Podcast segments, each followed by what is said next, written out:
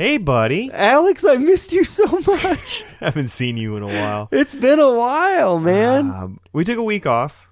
it feels like longer than that, though. I know, isn't that weird? It feel like every time we take like a week off, it feels like oh my gosh, it's been a month since we podcasted last. How, how, how do I even know how to use a mic anymore? I Yeah, don't know. I mean, what plugs in where? I don't even know. I can't remember, but anyway, we we took a week off to just to kind of sit back and celebrate uh, the Fourth of July with family, and I think we did a fairly good job.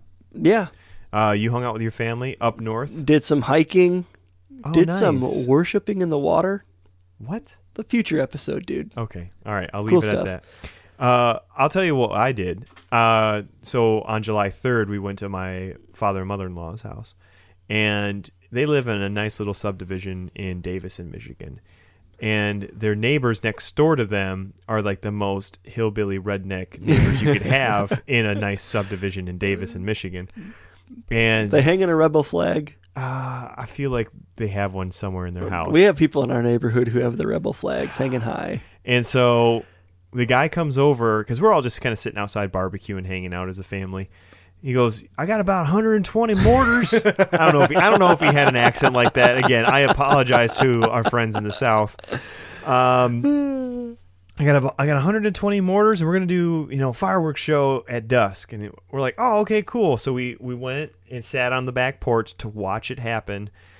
Two or three mortars into this thing, there must have been a malfunction and everything started exploding on the ground and it was terrifying.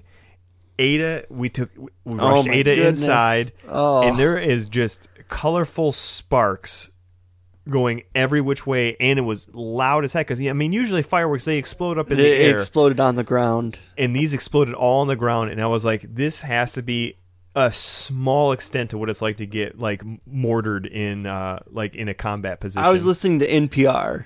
Michigan firefighters responded to how many f- calls of fires from fireworks? i want to say Firework related incidents in the whole state in the whole state of Michigan. i'm going to say 500 22,000. What? I have to double check those numbers somewhere, somehow. I don't even know how to double check those numbers, Well- but it sounded so fake to me. But that's what I heard on NPR, and NPR's, you know, npr's always right it's inerrant. hey good segue good segue so anyway we are going to be talking about inerrancy with somebody that we really respect i mean jason from a biological reason and for me just because i like the guy we're going to be having on dave duncan jason's dad My father. that's why i gonna- said biological who's going to talk to us about inerrancy um, after he's been on our show on our Halloween special to talk about how our house was haunted. and how he grew up in a haunted house too.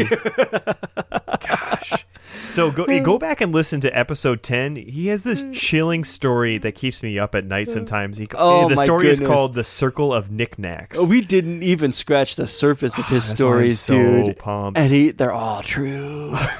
They're all inerrant. oh my god! Yeah. all of his ghost stories are inerrant. It's uh, it's pretty incredible. I can't wait for Halloween episode two. Yeah, know. dude. The podcast of horror part two. Yeah, Uh, it's, it's gonna be. We're already getting excited. It's July. I know it. I'm we're like so pumped we're for like Halloween. We're like Walmart right now, where we've already got the Halloween stuff out, and it's July. That's Yeah. basically what we just did. So, but anyway, guys, listen to this episode. Have have have a little bit of an open mind. I'm, I'm not asking you to convert over to Dave's position that he's going to be proposing. I'm just saying, can you at least listen? Yeah, and I'm gonna blame him for all my positions, more or less. No, I mean we talk about inerrancy. Is is the Bible error free? Oh my! Well, there's no better way to get into it than to just get into it. Yeah. So, this is not your pastor's inerrancy episode.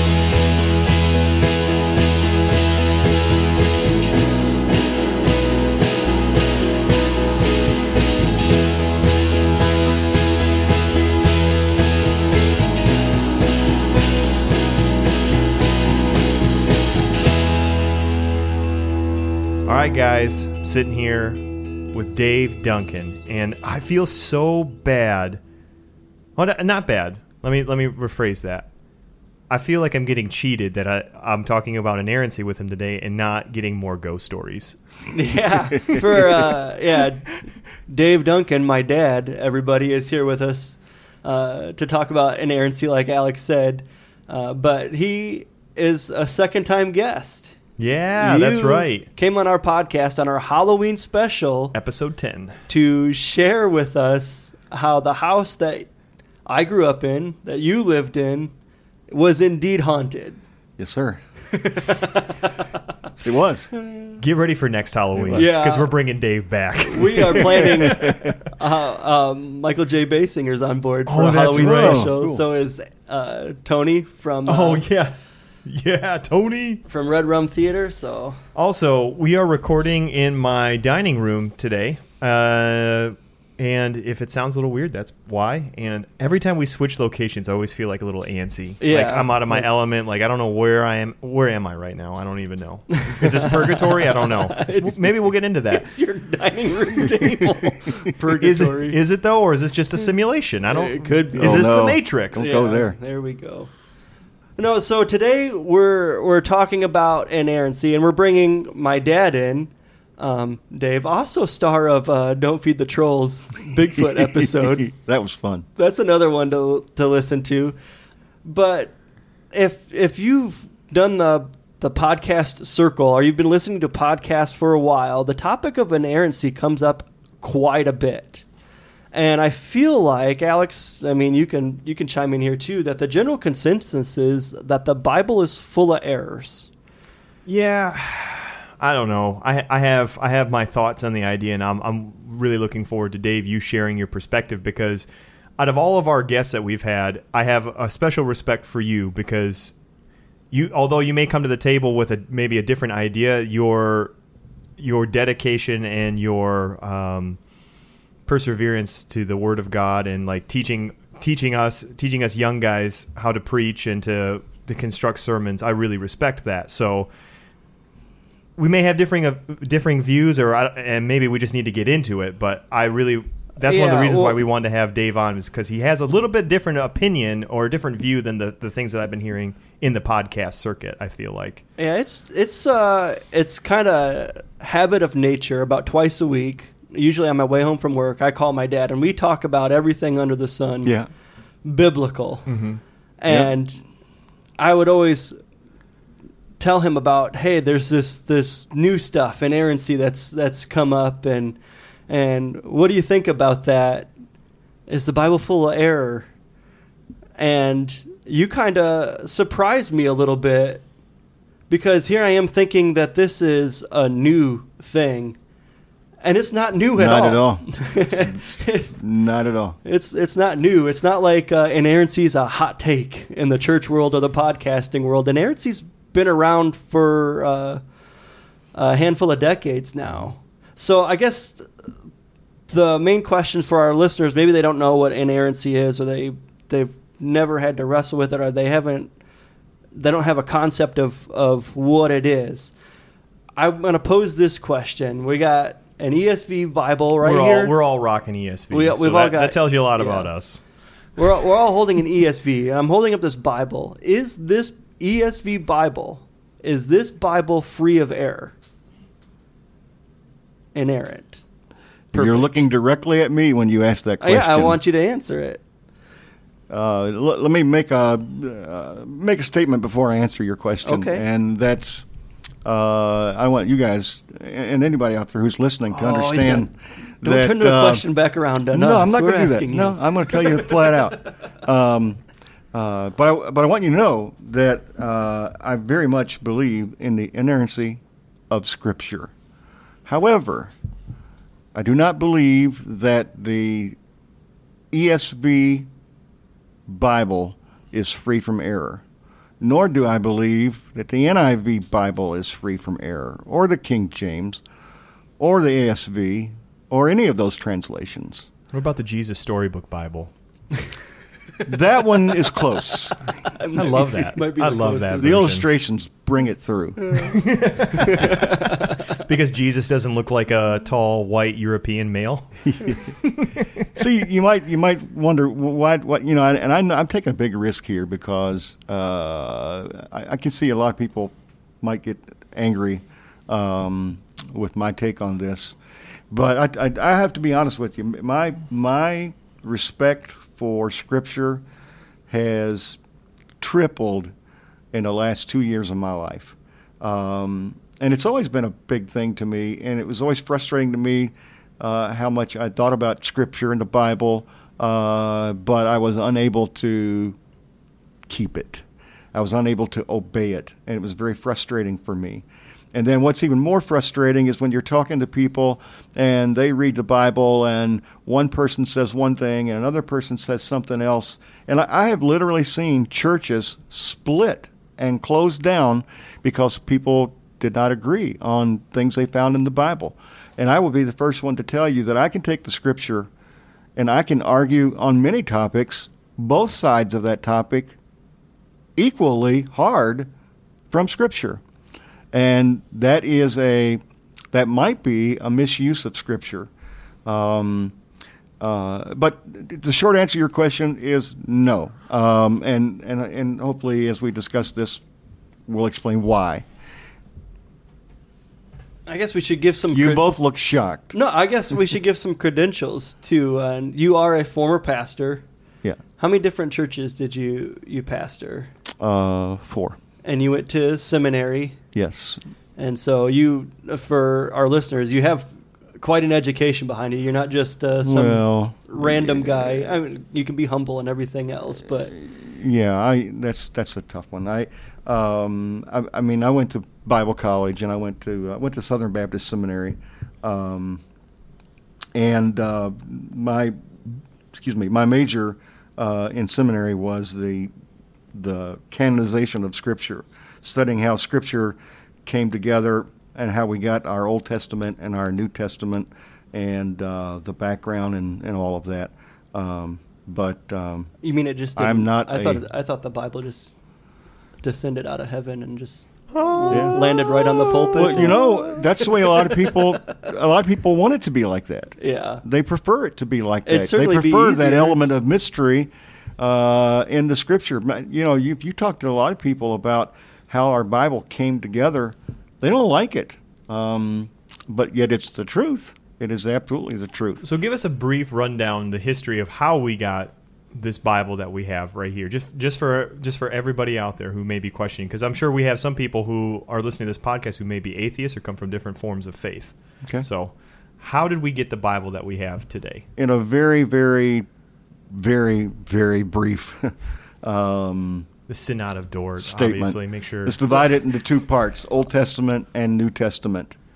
The Old Testament was a culmination of hundreds and hundreds of years of uh, the Hebrew people collecting various texts that they felt were authoritative. And uh, very early on, way back in history, uh, the first five books, the Pentateuch, the first five books of the Bible, uh, were attributed to Moses, and they were attributed, uh, therefore, to, to God, and God spoke those to him, along with many of the prophets and the writings of King David, poetry of Jeremiah, and uh, the wit of the Solomon and the Proverbs. And I would say somewhere around five to seven hundred years before Jesus came on the scene, the Old Testament had taken a clear form, and the books were pretty much established. Which is interesting because this there's a corollary in the New Testament. Now, nowhere in the New Testament do you find a single verse that references that the New Testament itself is the Word of God. Uh, we all assume that. We read various statements in the New Testament that talk about the Word of God, and we don't understand and realize that the Word of God they're talking about is the Old Testament, because Jesus never had a New Testament. Paul never had a New Testament. The Bible that they read is our Old Testament, and that's all they used. And when Paul said to uh, to Timothy that uh, that the Word of God was was was breathed out by him, he's talking about the Old Testament. Jesus was an expert at memorizing Scripture, and uh, a lot of it was right from Isaiah. So, how do we get the New Testament? Well, uh, after the death of Christ, the New Testament and all those truths that had come to the early church were kind of spread the same way that the truths of the Old Testament were by word of mouth, by father to son, by son to grandson, so forth and so on. And in the early church, because there were no written documents or few written documents, the church began to recognize certain writings as authoritative, and that's the key word. And that test of authority, um, we won't go into to it because it's a long story, but there were certain tests of authority that they placed on books. And some of the early church fathers, I'll call them fathers, but they were just influential people in the early church. But basically, over time, the, the, the, the early church leaders basically looked to see in through all the churches what texts the churches were using. And over time and much debate, the various books of the New Testament that we have today were selected. And that, and that is how the Bible came to be. It wasn't like an angel came out of heaven and plopped the book down and says, There's your Holy Bible. It came to us, and literally it was transmuted to us by the early church. And uh, some people disagree with that. Uh, do I believe that the New Testament is inspired? Absolutely, I do. And uh, as well as I believe that the Old Testament is inspired. However, I believe that they were inspired in their, what you sometimes will hear the statement, in their original autographs. Beyond that, you run into a problem because the scripture was written in Hebrew and Greek and Aramaic. It wasn't written in English. We don't even have some of the words that the Greek language has, that the Hebrew language has. And so we have to improvise to make those things make sense. And a lot of times, the way a translation comes out boils down to opinion.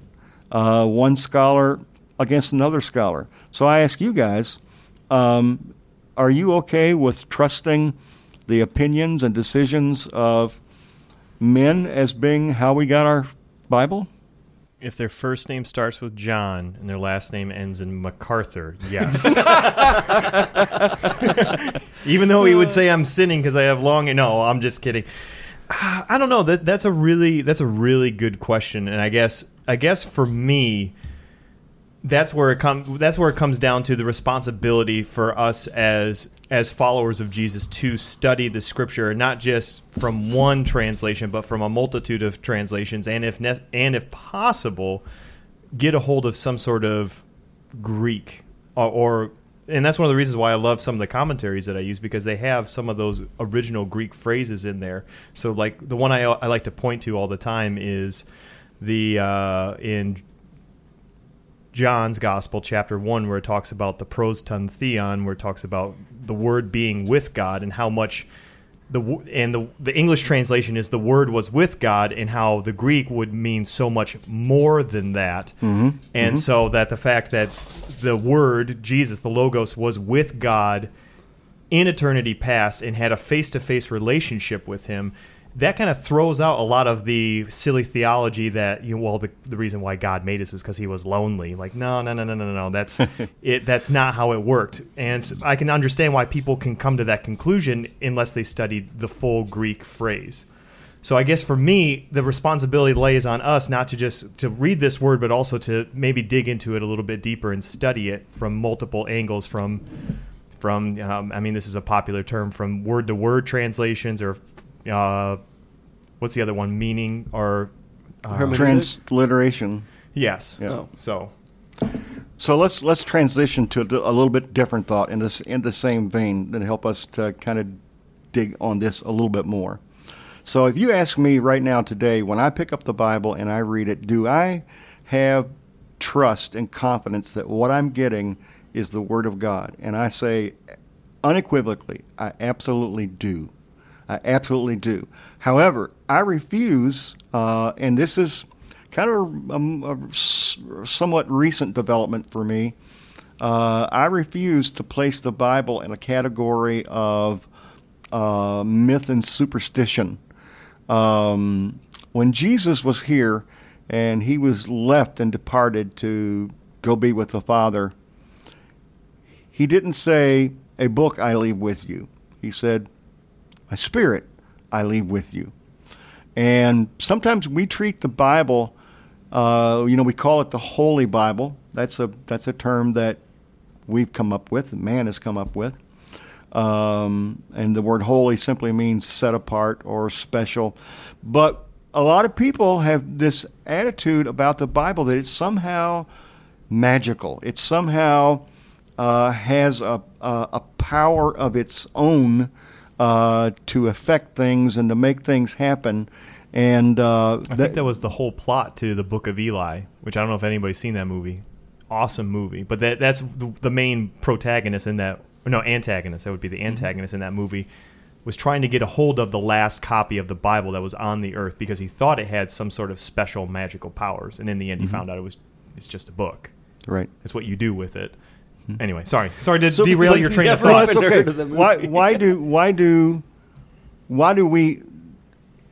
And I hate to use the word elevate because I think the the scriptures in our in our minds and hearts should be elevated. I think they are important. Um, you might have heard this statement. Um, I heard a preacher once say, some people can believe, they, they say that the Bible contains the Word of God. And I say, no, the Bible does not contain the Word of God. It is the Word of God. Word by word, sentence by sentence, God breathed, inspired by Him. Um, and uh, to, to think anything else is to disrespect God's Word. And I want to say that taking that statement and just accepting it outright uh, without any study or any questioning uh, might also be disrespecting the Word of God. So I ask you guys this question Is the Bible that you hold in your hand, is that the Word of God? Yeah, my, I mean, I don't know if I'm answering your question directly, but when we say the scripture is God breathed, mm-hmm. uh, breathed out by God into man, I mean, I have a hard time picturing what does that look like. Did God use their personalities? Did they use? Did He use his per, their personhood? Did He use their experience, their culture, their history, or did He just um, possess them and write words that were meant for all people of all time. I mean, these words that say Paul or John wrote, they were writing to specific people about specific situations, mm-hmm. but yet we take them and apply them as if they are God authored uh, wisdom, guidance for the church of all time. And we mm-hmm. and a lot of times we take that original context out of context and yeah, we morph it to our current situation. It's um that's one of the worst things we do to Scripture is to rip it from its context. Um, and uh, I, I know that uh, a number of people who are hearing me say these things, they're probably thinking, "Well, Dave is."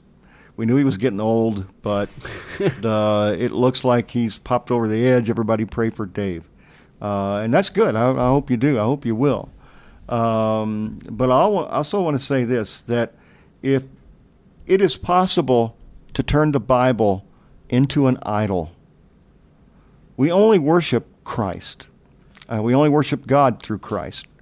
We don't worship the Bible. I had a deacon um, a number of years ago. Uh, well, it's been more than 10 years, but um, a guy that I respected who seemed to be very knowledgeable about Scripture, and he told me that um, that he he loved the Scripture and that every night um, he put his Bible under his pillow and he slept on it.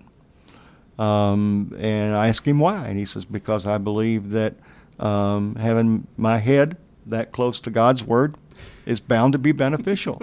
and I think you know, come on, I mean well, how's that uh, any it, different than what the Pharisees did with the phylacteries? Well, that's the same. It's, it's the same thing. it's the same thing. And and and I'm, that's exactly what I'm thinking. These are the same kind of things that Jesus ripped the Pharisees and scribes about.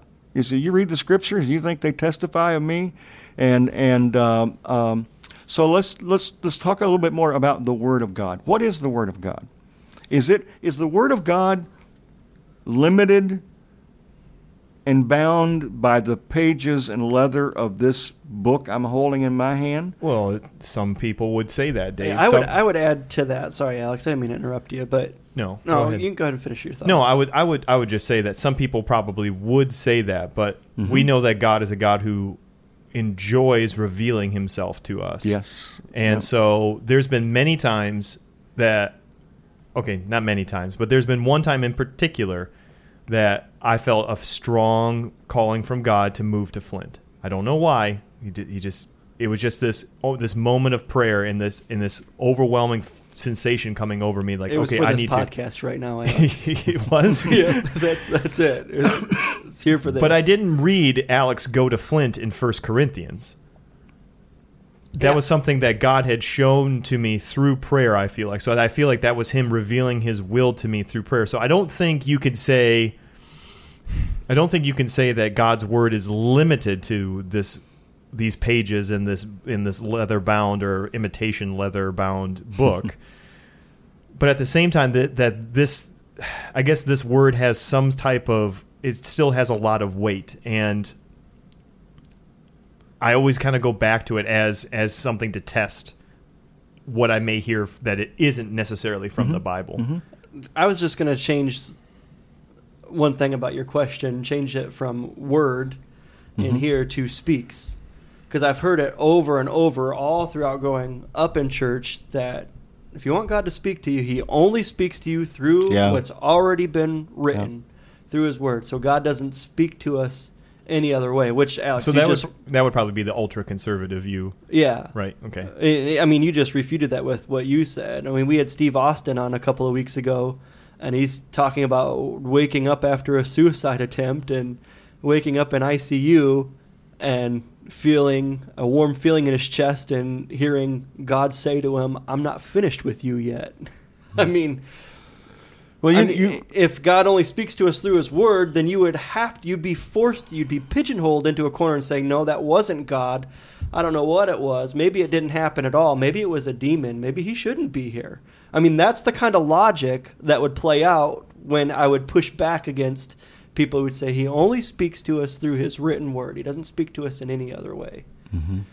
We're getting a little bit off topic, I think, about is this book errorless? well, I, I think it's a good discussion. I'm just yeah, but, I think but it's it- all part of it, though. But Yeah. it, is, it is related to inerrancy because the the the the whole idea of inerrancy is that that there there are no errors in the Bible. That it's that it's what it what what we read is faithful, and and um, the the problem you run into is we make these dogmatic statements about the Scripture.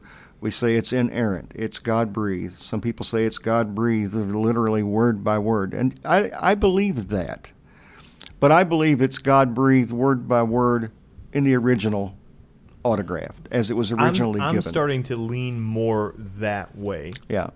Um, so you guys would say our ESV version translation transliteration is not God breathed. That the original was God breathed, and I- the translation I guess- is is accurate as it can be The to the message- people who translated it at the time. the message of the scriptures is God breathed. When we when that message is transmuted, transferred to us as we read the scripture, it is that message that is inerrant. It is the message that is um, unequivocally from God. And um, so, like when a, when a guy says uh, this book doesn't contain the Word of God, it is the Word of God. Well, then you run into an immediate problem because what about people who don't speak English? What about if you want to preach the gospel to people in China? How do you do that? You have to translate it into their language. There are going to be issues that come up, and we trust that by the leadership of the Holy Spirit that, that those things are those things are captured by God and where we are protected from error. But a lot of us, a lot of folks today won't even they won't question uh, anything. What, what you said a while ago, Jason, about does God use people's personality, their mannerisms, their culture, and all those things? I'll tell you this: if He did, a lot of things I read in the Scripture make a whole lot more sense. yeah. And you talked about a while ago, Alex, about God likes to reveal Himself, And when I look at the Bible, I see a document that basically tells the history of God's revelation of Himself to us. Back in the Old Testament, some people, uh, their concept of God was quite different than ours. They did, they didn't have the light that we have. They didn't. They weren't able to see what we see. Um, um, They weren't even, even able to comprehend the idea of a mess. I mean, they knew that there, a Messiah was coming, but like I think I can't remember. Maybe it is in that towards the end of Exodus, they were looking forward to. All they had was the tabernacle, but they knew that there was something better coming. Yes, and all, all I'm trying to do is is try. I think we should try to lead people away from these dogmatic statements that create controversy, that create arguments, and so that we can respect the Scripture for what it is. We don't have to defend the Scripture. It- yeah, and that's the thing that I would I would drive to defending against what? Against polarizing viewpoints that were driven off a notion that this Bible has no error, which kind of to me makes it more black and white, makes it so you can't take it and wrestle with the text and have any, you know, different meaning from it than what's already been said and you're kind of pigeonholed. So if I could chime in because this is something that I, I, I thought a lot about today, knowing that we were going into this, and and one of the reasons why Dave, I want I respect you greatly, and I wanted to, you know, Jason and I wanted to give you this platform to share your view on this particular op, um, subject, was because I've heard a lot lately about the the topic of inerrancy, and the thing that really irritates me when people talk about inerrancy and like some some listening to some pastors talk about it on these different podcasts the thing that irritates me is they use they they'll say i don't believe in biblical inerrancy and they use that as a way to justify a position that they hold and to say certain say things such as yeah paul didn't know what he was talking about yeah, that's ridiculous. and so I think the main thing, the main takeaway, if you, especially if you if you line up more with Dave and you would say that the Bible isn't inerrant, that the Bible that we hold in our hand isn't inerrant, or you you lean on the side of it is inerrant. That this ESV that I'm holding in my hand is inerrant. This is every word for word is true. I think the thing that we can come together on, the thing that we could all agree on, and so we're not so splitting hairs over something that I think is really trivial, is is this word authoritative? And that's the thing. Like I said before, I've listened to a lot of podcasts and heard a lot of pastors, and this is the crazy thing: people that are pastors basically say that they that their truth that they're reading into the text is more important than the, the truth that they should be gleaning from Yeah, outside yeah, the text. Yeah, yeah. So people would say the Bible's inerrant, it's the inspired word of God, but then they rely on X number of history, Bible background commentaries to devise what their message is. So to me, it's like looking at a wall with a mirror and behind you another mirror, mm-hmm. and you just keep looking at this reflection of yourself that just goes on forever and ever and ever. And where does it stop and where does it start? Are those historical background commentaries are are those inerrant?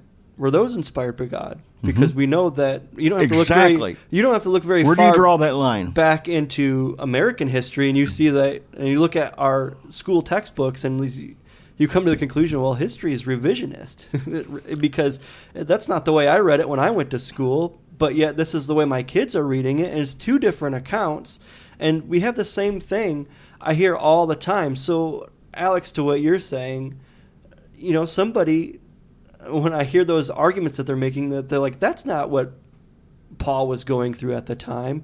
Uh, Paul had this going on in the background, or this was going on in the background. Paul's looking at it from this perspective, and it's coming from this perspective over here. And it keeps shifting and it keeps changing, and people keep deriving what the text really means based upon this new insight into history or this new revelation from historians on what was mm-hmm. truly happening in the background. Well, now we're going to read it from a Jewish perspective. I don't know that it's a good thing or a bad thing. I I think I think it's confused for inerrancy. Well, that's why that's why I bring up the idea of authoritative. Is this word authoritative when we read Exactly. this? When we read this thing, can we can we trust it to the to the best of our ability that with the best of of our technology and the way our language works today that this is the closest thing that we could possibly get. It And is. It is. It is. And and that I would highly encourage anybody like if you've got a whole shelf just full of NIVs, maybe sell some of those NIVs and get an ESV, get an mm-hmm. ASV, get some different texts so you can maybe get a better how, how, picture. How can we, understanding that that Scripture was originally God breathed, how can we accept any single translation as the one? It, we can only do that if we, we we base it on somebody's expert quote quote opinion. Um, other other scholars who say, well, we think this one is the best one, and that. Look, you remember Pastor Jim one time when he was asked what version of the Bible is the best one, and you remember what his answer was? I do not recall. Whatever version you'll practice, whatever version you'll live by, that's the one that's the best. And um, I- don't think, as Christians, I don't think we need to defend the inerrancy of the Bible. Because if you try to, you're going to get yourself in trouble really fast because the arguments you try to make, a lot of people not only won't accept them, they may not be able to accept them. It's like even as we're having this conversation now, I know there are people who are going to listen to this and uh, they're just going to sit and shake their head that this is awful, this is terrible. But I'm telling you that that God's word, his word is authoritative. It is faithful. It can be trusted. And as you pick up your Bible, whether it's the NIV or the ASV or the King James version, and you read it sincerely from the, from the heart, uh, allowing yourself to be guided by the Holy Spirit, that you will receive from this Bible inerrant, absolute truth. Um, and and I think that's the way God intends it to be. Um, um, I, and I, I've, I'm one of these people who believes that yeah, God, God used the personality of these people when they he did, they weren't robots. Uh, these were real people. Um, so I, I just I think that uh, if you put me in a corner said and ask me to, I think that the Bible is an, inerrant. I'm gonna say it is inerrant as it can be as a as a human translation. Um, but beyond that, I don't know. I don't know. If, I don't know if it's there errors in it or not. I, I mean, it's just like Jesus. One day he said, uh, "He that believeth and is baptized shall be saved." And uh, and I was always, I grew up believing that you didn't need to be baptized to be saved. But yet people would often bring that question to me, and I would I would take another verse of scripture and say, "Well, this one doesn't have it," and then so then we're we're trading scriptures back and forth, and I'm just thinking this is ridiculous. We're using the Word of God to argue against the Word of God. Why can't we not just be open about it and and say, "Look, I, I, I have always believed that you don't have to be baptized, but Jesus, my Savior, said." He that believeth and is baptized shall be saved. Um, so I'm not going to stand face to face with my Savior and say, uh, I, I, believe, but this baptism thing, I, I, I don't. We don't believe that. Um, uh, so I'm, I'm, open about that. I'm open to further light from God. Uh, I understand why the church needs to take the position it has taken historically, because if you open the door to people receiving revelation outside the Scripture you potentially open the church up to great and grave error, where a person is saying, God told me to tell you this. It, hap- it happens today. People are led astray by false teachers Well, that's why I think all the time. I think that so like when I when I thought about this this topic of an inerrancy, I'll, I'll be quite honest. I the image in my mind of all the churches that have all the tabs on their websites that say this is what we believe. Oh yeah, it's a creedal Yeah. statement. and like all the ones that talk about we believe that the Bible is inerrant and it has no errors in it. I think maybe what might be a better way, and I, I know I sound like a broken record. I think what might be a better w- statement to make other than inerrancy, because then you're gonna you're gonna like Jason you said before, you're gonna pigeonhole yourself if you if you Yeah. make that claim. I think something that might be better is saying we believe that the Bible is authoritative, the authoritative Word of God, and leave it at that. And you mm-hmm. don't, you don't necessarily have to say inerrant, and then therefore when people say, "Well, is it inerrant?" Like, well, yeah, there's a, there's a possibility because we have all these tran- translations and this and that, and you go through the rigmarole of all that. Yeah, we, I, we I- all believe this already. Yes. How many times have you heard uh, Josh or Chuck? They're preaching, and they'll they'll read the scripture are and our say pastors, what by the this way. what this means, what this word really means, um, uh, and this this comes from a Greek word. It mean, and they're they're pointing out the fact that that particular word is not the best choice to understanding what the scripture is saying. It's just like the word And it- doulos. I mean, the du- the word doulos Yeah, means yeah. slave in the Greek, but if you open up your ESV, even it says servant, and that's not you lose you lose a lot of the meaning just by dumbing it down to the word servant and not using the word doesn't slave. mean do less. Never mind. Oh, that's a, that's a Bible joke right there, Dave. Um, so I guess to kind of cap things off here, we wouldn't say in order to be a Christian you must believe that the Bible is inerrant. I would. So this kind of goes back to our episode seven where we talked about apologetics. Yeah. and like leading off with that as your as your like your uh, uh, evangelism tool like no i wouldn't do that like there, there's never been a time that i've shared the gospel with somebody that i led off with the statement did you know this word is inerrant i've never done that before. Because i don't think it works. I think the thing that works is telling people about who christ is and how he's changed your life as opposed to like check out this. Says that there's six day creation and there's a bunch of science to back that up. It's just word's inerrant. Boom. America. Mm-hmm. I'm sorry i had to throw that in there. Sorry to our friends to the south. Oh boy.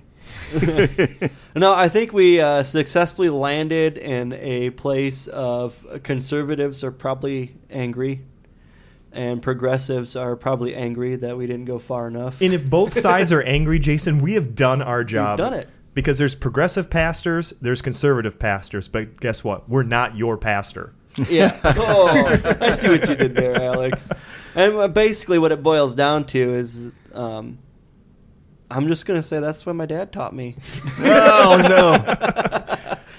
Dad- let me Daddy teach you like one more thing then. Let me teach you one more thing. You got a closing statement? Yeah, and, Okay, and david's closing statement yeah, I, I just want to say this: that look, the the Bible as we have it today is awesome.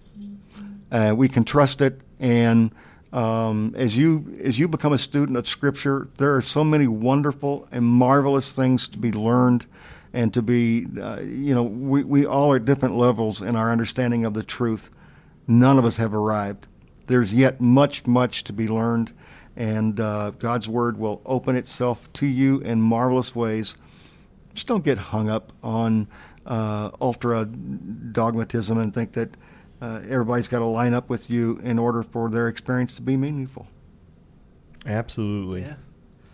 Well, Dave, is there anywhere uh, people can get a hold of you if they have more questions? You on Twitter at all or yeah, let me give you Jason's phone number. And, uh, I was gonna give out yours. Thank you so much for. Uh, Here's a social security card and credit card yeah, birth certificate. Well, thanks, Dad, for uh, coming on and Sure. talking about some inerrancy with us. really appreciate thank it. Thank you for inviting me. And we will have you back in October to tell ghost stories. Who are you going to call? Dave Duncan.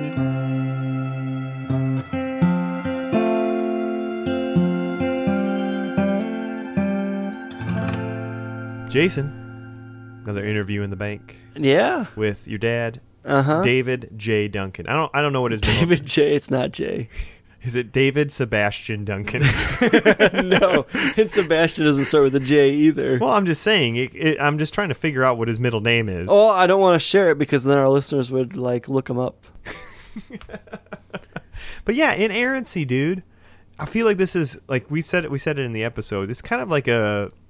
It's a topic that's been around for a while, but I feel like maybe because of the the podcasting world, it's becoming a topic that's talked about more and more and more. Yeah, I feel like we had to address it in some fashion or another, and dedicating an episode to it's important.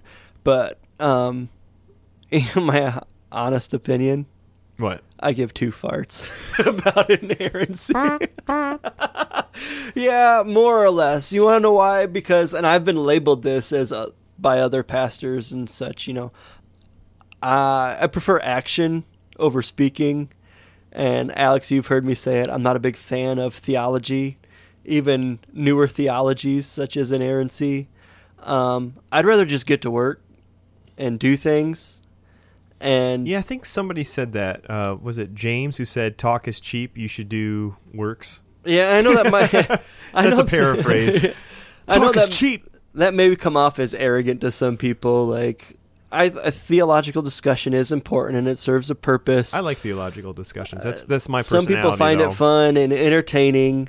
I'd rather just skip it all and s- serve Jesus, be his hands and feet, and Well, what if you're sitting around a bonfire and you're just kind of relaxing with good friends? we talk about blood sport Oh, and the Simpsons references. oh, okay. No, I'm I'm I'm half joking. I mean, in, inerrancy is an important discussion. I'm glad my dad came on to to talk about it. Um, I think he's got some different viewpoints than your probably traditional um, churchgoer. You know, hmm especially from his age and his generation, where you just kind of tote the company line. You know, Right. I'm sorry, everybody. I just yawned. It's it's we're recording this episode on a Tuesday night, and it's it's getting late for us. We- Yeah, and we just recorded an episode with Richard Jacobson, uh, the Unchurching podcast. What, what's his name again, Jason? Uh, it's getting late, Alex. Richard Jacobson. I think it's pronounced with a long J. Jacobson. Jacobson. Yes, Richard Jacobson. We're gonna be on the Unchurching podcast. How pretty, cool is that? That's pretty exciting. yeah. So Oh, man, um, so that'll be really fun. But yeah, you'll hear that episode, and we'll sh- we'll make sure to share that episode when it when Richard puts it up there on Mhm. on the uh, Unchurching channel. So we'll let you guys know when that comes out. But Jason, as important as inerrancy, we have some inerrant feedback. it's some perfectly inspired um, feedback. These people were clearly moved by the Holy Spirit, Okay. Alex, to send us praise. Shower Rejoicing. us with praise. and money. Some of them, not really. Actually, can we say something about money real quick before we we get into it. some feedback? Oh yeah, money's awesome. Um, we don't ask our listeners for money, and we haven't yet because we haven't needed to, because a certain awesome individual has completely funded our podcast for the next year. Yeah, we won't name his or her name. Yeah, We're not No. even gonna we're not even gonna assign them a gender because that's in right now. we just wanted to I'm say sorry. I'm sorry. we just wanted to give an anonymous an anonymous yeah, anonymous. Ano- anonymous thank you Thank you, whoever is listening who gives us money. yeah to our donor We salute you. we salute Swing. all right feedback um, on instagram i'm going to start with an instagrammer Okay. my joy and chaos that's her screen name That's a killer name. Yeah, I know. Sweet, right? Um, she was writing in reply to somebody else looking for new podcast podcast to listen to, and she said this. I'm a big fan of Not Your Pastor's podcast. Definitely Aw. makes you think about why you believe what you believe. That's pretty awesome. I feel like that sums up sums us us pretty well. Yeah, I mean, that might What's the name again? Because I feel like that can turn into like a song name or a band name. my joy and chaos. oh my gosh. Yeah, her description of our podcast might be just become our, you know, description of our podcast. Yeah, for sure. Who, knows? Who you know? We'll see what it's happens. It's getting late. Yeah. Uh, Twitter, Nathan Miller West at Namway Design says at at NY Pastors, mammals, reptiles, amphibians, fish, birds, insects. Hashtag are all animals. uh, That's right, Jason. yeah, not was that we're right. going to turn this into an animal facts discussion, but I wholeheartedly disagree. I don't care what science says, Nathan. Okay. They're not all. Read read another Oh, one. Read another one. another one. Brian Brinkley. Uh, he reached out to us because remember when we had that five star review with the big giant word that we had Yeah. so much trouble? Brian Brinkley's the one who posted it. he says, Sorry for the troll at NY Pastors. I didn't know it'd be that ambiguous. Love you guys. Absolutely meant to make you read that, though. I want. I'm curious, Brian. How did I do? Did I do pretty well in the pronunciation? Do you even remember the word? Right here. No notes, just off the top of your Uh, head. No. I'd have to have it in front. You shot me a text and like I've been practicing this all day, watching YouTube videos. I was like, "You're going, you're going to town, Alex." We take our five star reviews seriously. Extremely seriously, and seriously, we haven't gotten any in a couple weeks. So seriously, write us Yeah, a five seriously. star review. That'd be Seriously. awesome. We always read them. Yeah, we got another. Um, I'm. I have to like say this again, and I've retweeted this thing like twice because it's from Steve Austin, who was a guest on our show. That we talked about the squatty potty before our recording with him. he says, "Hey, at NY Pastors, I don't have a at squatty potty." But I do have a Dora step stool. Hashtag squatty potty. Hashtag poop. Hashtag dad life. And the picture of it, him is sitting on his toilet.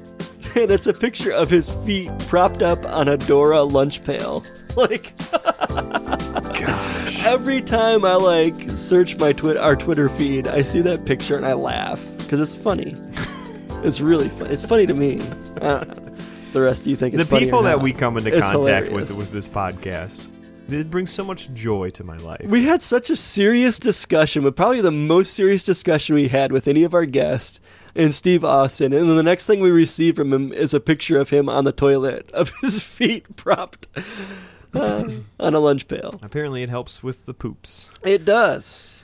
I've never tried It it, but. I'm I'm always open to. Uh, Okay, we just got to land. We got to land the plane. Yeah. We, we can't talk about bowel movements all the No. time. We got to save that for a future episode. The theology of poop coming Yeah. coming to you soon. Yeah, we're Anyway. doing it. Leave us a five star review Yep. on iTunes, our Apple Podcast, or whatever they changed the name to. Who Oh, cares? we got bumped down to like the number five slot. Oh, come on. You know who's number one? It's like called "Not Your Mom's Menopause" podcast. That sounds pretty interesting. I don't know. But seriously, leave us a five star review. We'll read it on our show. Mm-hmm. Uh, reach out to us at NY Pastors, New York pastors. New York Pastors, NY Pastors on Twitter. Send us a message on Facebook. Like one of our amazing photos on Instagram. We post photos there. Buy my PlayStation 3 that I'm going to be selling. I need band oh, money. Alex, how's your uh, minimalist 30 day challenge going? Uh, it's not going super well. well, save it for next episode when we talk about Oh. it in depth. Okay, we'll save it for next week. But anyway, guys, there's just one thing you need to know to get through the summer. One thing. You got to keep your stick on the ice. That's that's all you needed to say.